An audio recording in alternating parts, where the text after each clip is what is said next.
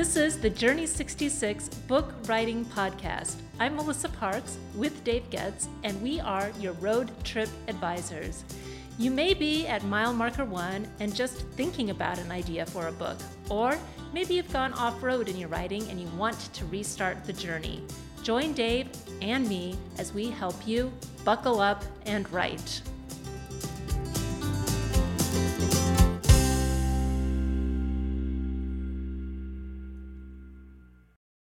Many people begin to think about writing a book because after years of speaking on a topic, they hear, you should write a book.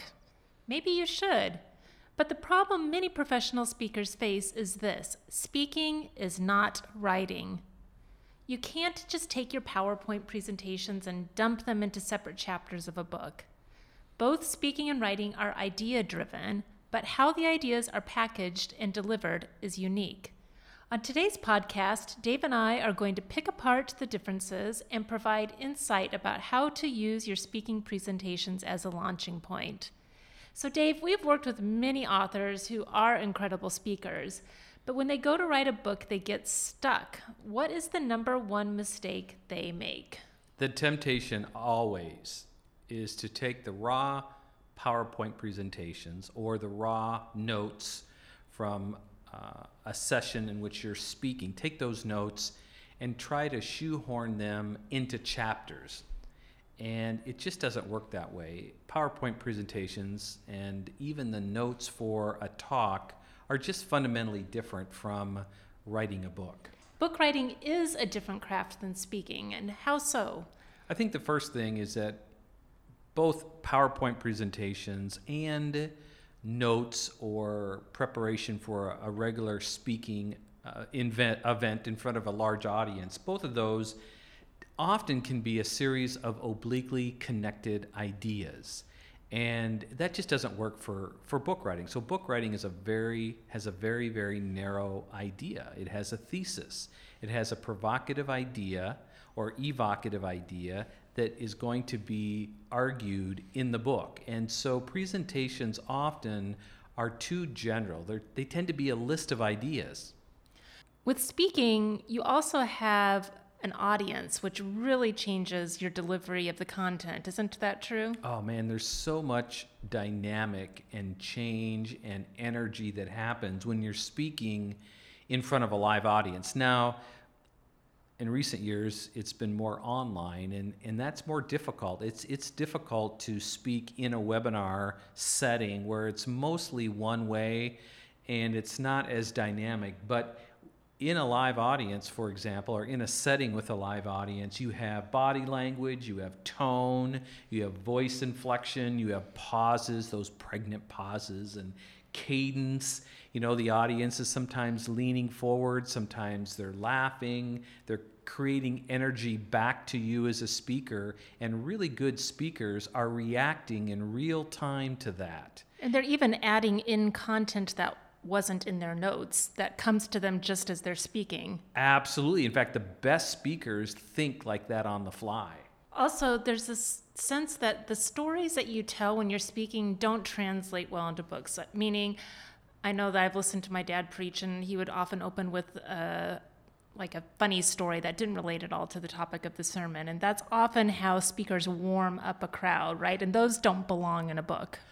Right, right. In fact, often, sometimes the first 10 to 15 minutes of a speaker is this quote unquote warming up of the audience.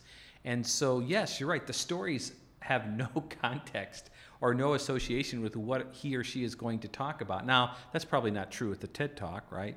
Um, those tend to be, I think, what, 18 minutes, or I don't know what the, the limit is to a TED Talk, but those are much more tight.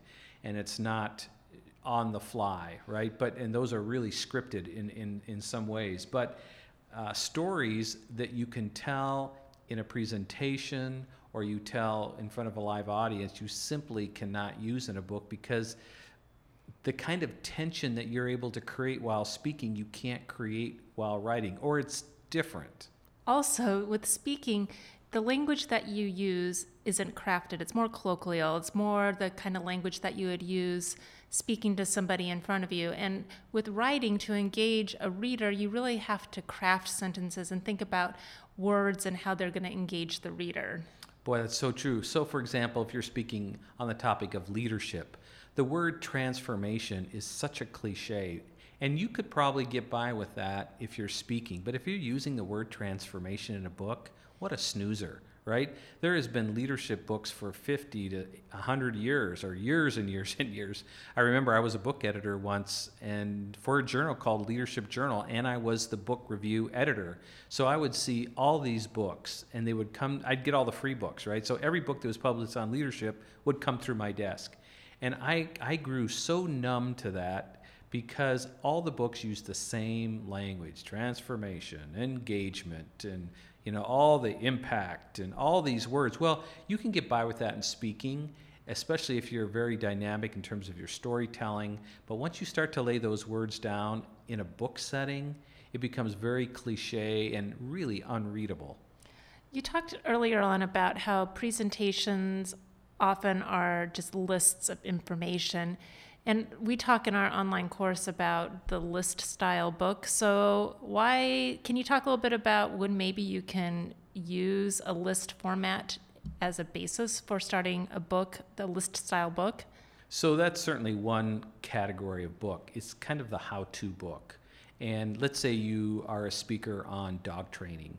You could probably take some of those presentations and write a how to guide on, on, on dog training with a lot of images and call outs and and so some of that might work for a book. So maybe i'm even saying there's a caveat here. There's there's some exception. If you're writing an extremely how-to book you might be able to take some of that powerpoint content and it might be more easily converted into a book in into a book package and maybe it's more a booklet than a 250 page book Absolutely, it is. And it would be scannable. It's not something somebody would read and be engaged and pass this on to somebody. You know, oh, this changed my life. This 100 pages of how to, how to change my, you know, how to train my dog, right? It's, it's practical. It's a different kind of book. So these list books are legitimate. I mean, think about the most famous book, The Seven Habits of Highly Effective People, right? That's a list book.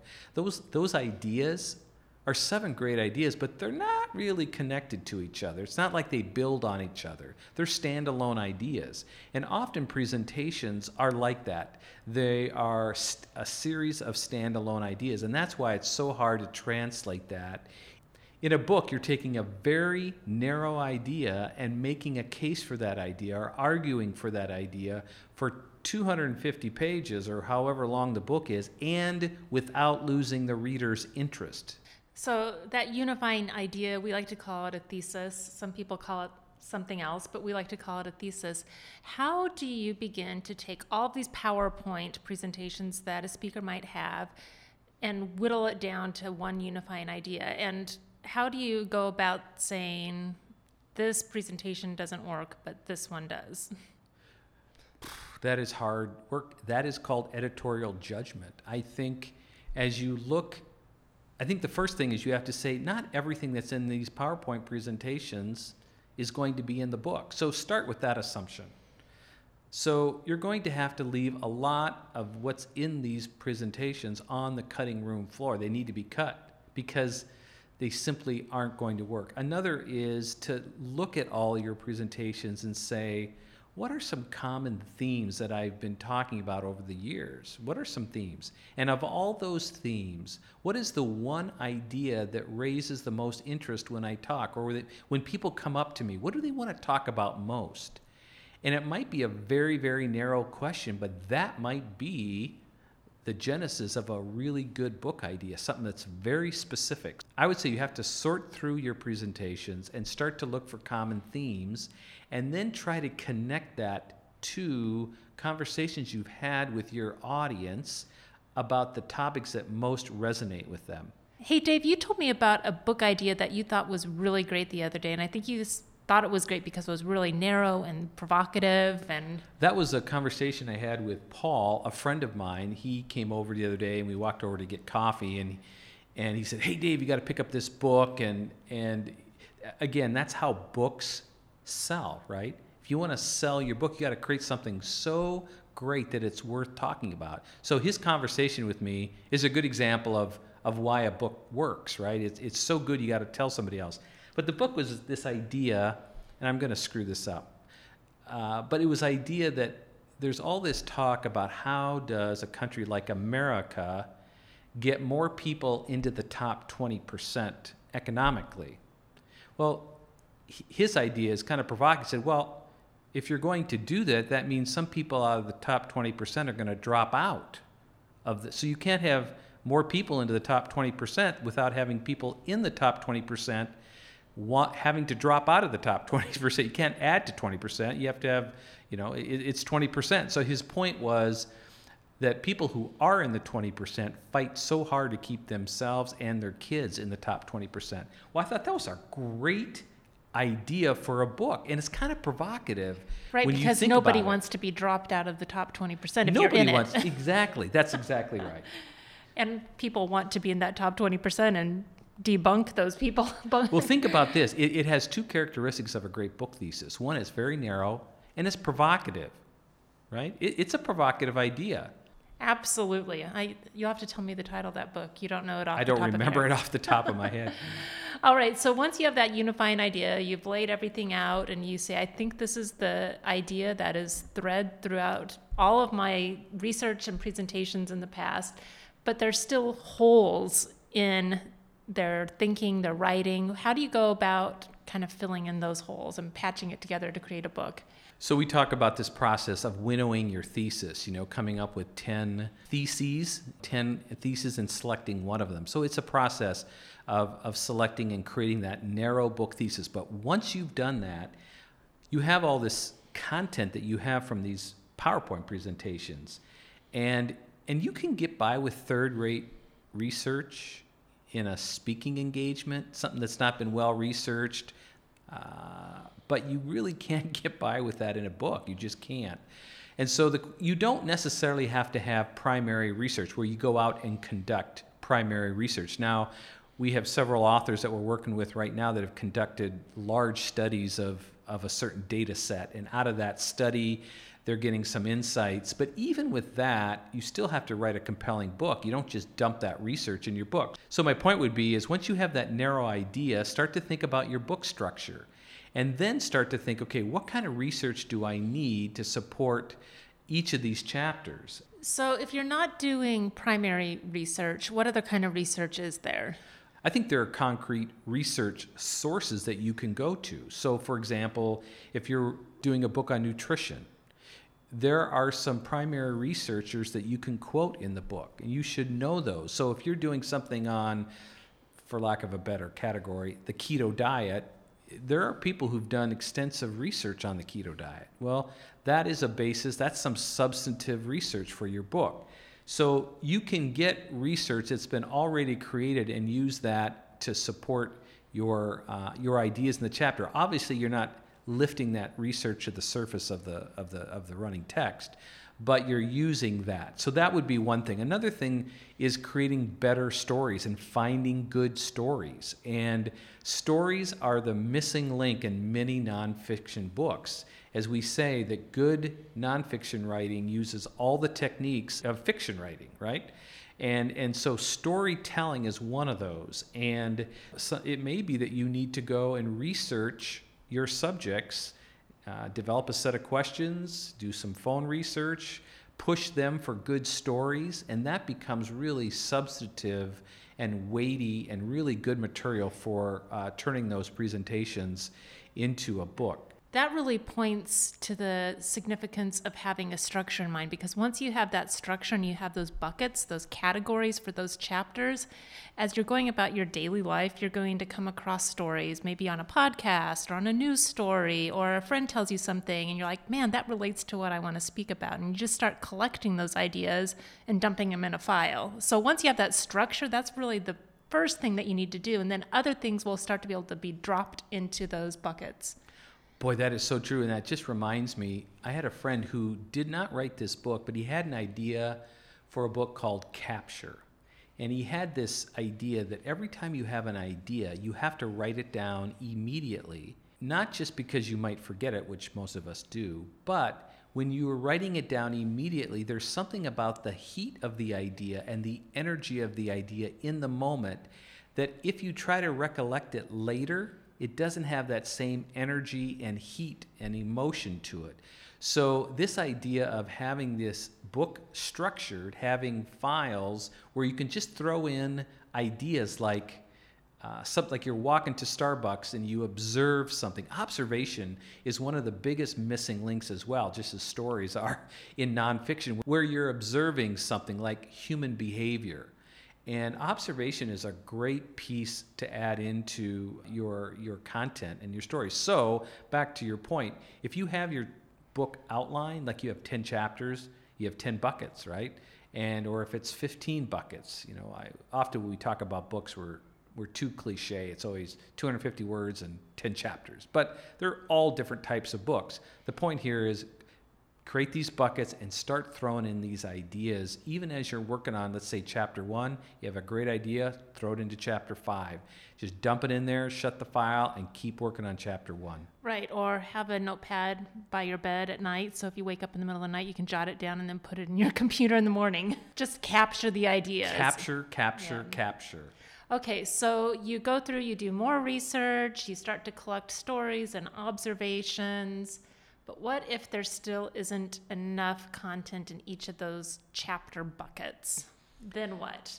Well, sometimes you have to face the idea that your book idea might not be a full book idea. Maybe it's only a long article. That's a scary thought. Or maybe freeing. Or it could be very freeing. You realize, you know, this idea, I don't have the energy to create an entire book out of it. And to be honest with you, some ideas are not book worthy. You can't sustain an argument for 10 chapters or 15 chapters or 20 chapters, whatever it is And maintain the reader's interest. and maintain the reader's interest. We need to do a whole podcast on tension and how to create and resolve tension within a book, within chapters, because that's the biggest reason why people don't don't say to someone, "Man, you've got to read this book." If someone says, "Oh, Dave, you've got to pick up this book on economics," it, it's so interesting. Somehow that writer has captured that person's interest for 250 pages. That's hard to do. It really is hard to do. So we get a lot of people who ask us to review books, and sometimes we have to give them the honest truth that they just don't have enough for a full book. And how, how do you know if you don't have enough for a full book? Just recently, uh, I had lunch with a woman who is in business. She's a coach and works with a lot of different companies. And she was embarrassed to hand me her book that she had published. And I don't know why she felt embarrassed, but she finally gave me a copy. And it was a really, really short book. And it was like 80 pages. And it was almost a booklet, but it was, it was packaged as a book. And as I flipped through the content, I realized, man, this, this woman has some great ideas. This 80 page booklet, which is what it was, could have been 250 pages. She just didn't know how to develop her ideas, to add stories, to layer it in with research, to to um, there are areas of the book where she just needed to eh, provide more explanation. So I thought her book was tremendous at 80 pages, and it could have been, I think, 250 pages easy because she just didn't realize all the different ways you can develop your ideas. And we talk about this in our online course. We also talk about this in our coaching, which is there are three things you can do with an idea. You can explain an idea, and you can prove an idea, make a case for it, and give reasons why that idea is true. And you can also apply it. In many ways, storytelling is applying the idea. Not always. Sometimes you're using a story to illustrate uh, or prove a point, which is proving. But there's just so many things you can do with a, a, really good idea. So just because you're stuck doesn't mean necessarily that it's a full book, and it doesn't mean that it can't be a full book. I want to tell a story of working with an author who did a lot of research, did a lot of speaking, and that author's default when they got stuck writing was to just dump in a graph or dump in a chart rather than taking that chart and wrapping narrative around it and her thinking around it. I think that's one of the key dangers of taking presentations and putting them in a book is that you kind of default to the easy thing because it's much harder to actually think about your ideas that you just kind of list off in a presentation than it is to just put them in a JPEG and put them in yeah, the book. That is so true. And and it, if I mean, how many online presentations have you have you endured that have these graphs that you can't even read, right? It's like probably 95% of all graphs should be fired or eliminated. and and if you're using those kind of graphs in a book, it's like snoozer, right? People are bailing out. That's why business books are so, as a general category, tend to be really, really boring. So when you find a really good business book, you're like, whoa, because it's so compelling and it doesn't have all those kind of cliches, which are the graphs and the and the information driven uh, the Venn diagrams. The Venn diagram. Oh Lord, the Venn diagram. Exactly. Exactly. I guess I want to wrap up by saying that we're not saying you can't take your presentations and make a book out of it. You just have to be really selective and careful, slow down the process, and really think about what your big unifying idea is. Th- that's right. And, and know that it's more difficult than, than just taking everything you have and somehow thinking you can shoehorn that into a book. It's just it, it, the, the two categories of speaking and writing are so fundamentally different that it, it's they're they're really on opposite ends. I don't know, spectrum is not the word, but they're two different things. And and so you may be a speaker, and people may be saying to you, you should write a book, and I think you should. But just know that that's different in kind from what you've already done, and you will have to take a little bit of a learning curve um, to do that. And the first step is to find your book thesis. Identify an idea that is so provocative and so compelling that someone who reads that idea for the first time goes, Whoa, and, and wants to keep reading once you start writing the book. I think that's a wrap. Dave, did you want to tell our audience about the special that we're running right now? So, if you go to the website and click on online course, it'll take you to our store. And if you put in the promo code podcast, P O D C A S T, you'll receive 15% off our online course, which is $597. If you have any questions about that, just email us, Dave and Melissa at journey66.com. Thanks so much for listening today. I'm Melissa Parks. And I'm Dave Goetz. Now, buckle up and write.